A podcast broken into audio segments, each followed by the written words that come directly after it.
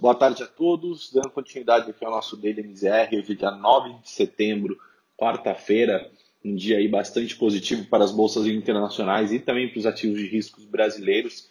Lá fora, a correção forte que as empresas de tecnologia vinham tendo aí ao longo dos últimos pregões parece ter cessado e as bolsas lá fora hoje fecham em alta com uma relativa recuperação também do próprio é, setor de empresas ali tecnológicas. Lá fora, empresas como a Apple, que acumularam perdas ali nas últimas quatro sessões de quase 16%, fecham o dia hoje em alta de quase aproximadamente 4%, recuperando um pouco aí né, dessa queda que, que, que, acumulou aí ao longo das últimas sessões. E esse humor aí é, aparentemente foi, foi bastante contagiante ali no mercado como um todo e fez com que as bolsas também conseguissem recuperar é, parte da queda sofrida e vista aí ao longo das últimas, dos últimos quatro dias. É, a Nasdaq hoje recuperando ali quase 300 pontos, fechou o dia em alta de 2,71, voltando ali né, a superar o nível dos 11 mil pontos. S&P também avançando 2% e, a, e o Dow Jones ali subindo apenas 1,60, também tendo aí um, um, uma certa recuperação. É, lá fora não teve nenhum, é, nenhuma notícia realmente que, que, que desse aí uma, uma sinalização que suavizasse ali essa perda das empresas de tecnologias. Essa correção, ela é uma correção muito definida como técnica, né? Após ali uma queda de 10% do setor, então é, você começa a ver ali uma, uma reprecificação muito grande dos ativos. É, normalmente a, acaba assim abrindo uma acaba se abrindo uma janela de compra, uma janela de entrada aí para muitos investidores que acreditavam que o preço estivesse bastante esticado. É, mas assim, sem nenhum grande fluxo de notícias, sem nenhuma grande, um grande catalisador aí que fosse aí o, a razão de impulsionar essa alta para as principais bolsas. E aí, é, aqui no Brasil, não diferente, né? O que a gente vê é realmente o Brasil de novo, é, voltando, na verdade, a seguir a tendência internacional.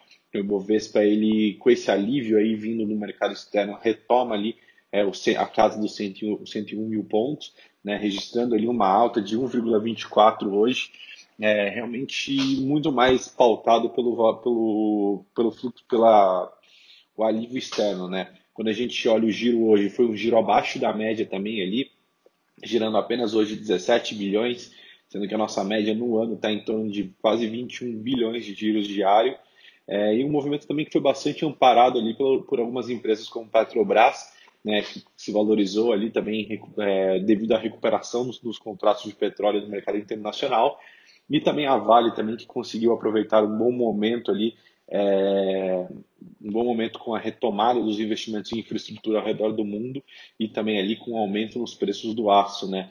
É, então isso fez com que a empresa também tivesse um dia positivo e servisse ali como é, os dois principais suportes ali para essa recuperada da bolsa brasileira.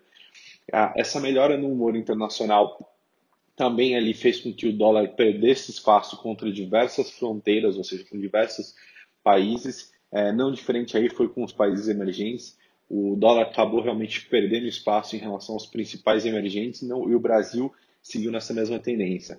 É, com isso, a moeda americana fechou hoje o dia em baixa de 1,20, né, cotada ali aos R$ 5,29, voltando a ficar abaixo dos R$ 5,30 num dia realmente de alívio. É, e aí, quando a gente compara com os pares emergentes, o Brasil seguiu ali na mesma tendência, o que é bastante importante que a gente vem ressaltando aqui, até mesmo porque a moeda brasileira vinha se descolando também dos pares.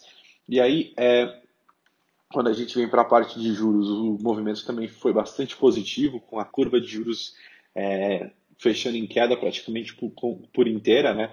Principalmente ali no, no, intervalo, no intervalo intermediário da curva, que a gente tinha observado uma valorização muito forte aí nessa semana. É, a gente vê aí um fechamento também muito positivo, é muito mais pautado também pela questão internacional, né? O mercado aparentemente não não acabou não, não levando aí tanta discussão para o lado da inflação, né? Lembrando que a inflação ela subiu é, 0,24 nessa passagem de julho para agosto, o IPCA no caso, né? Isso aí pouco, influ pouco influenciou os negócios dos mercados de juros nesta quarta-feira. É, até mesmo porque o resultado veio bastante em linha com o esperado do mercado, é, e aí colocando ali a perspectiva de uma manutenção dos juros atuais em 2% na reunião do Copom que deve acontecer na semana que vem. É, por hoje essas são as notícias. Amanhã a gente volta com mais informações. Muito obrigado.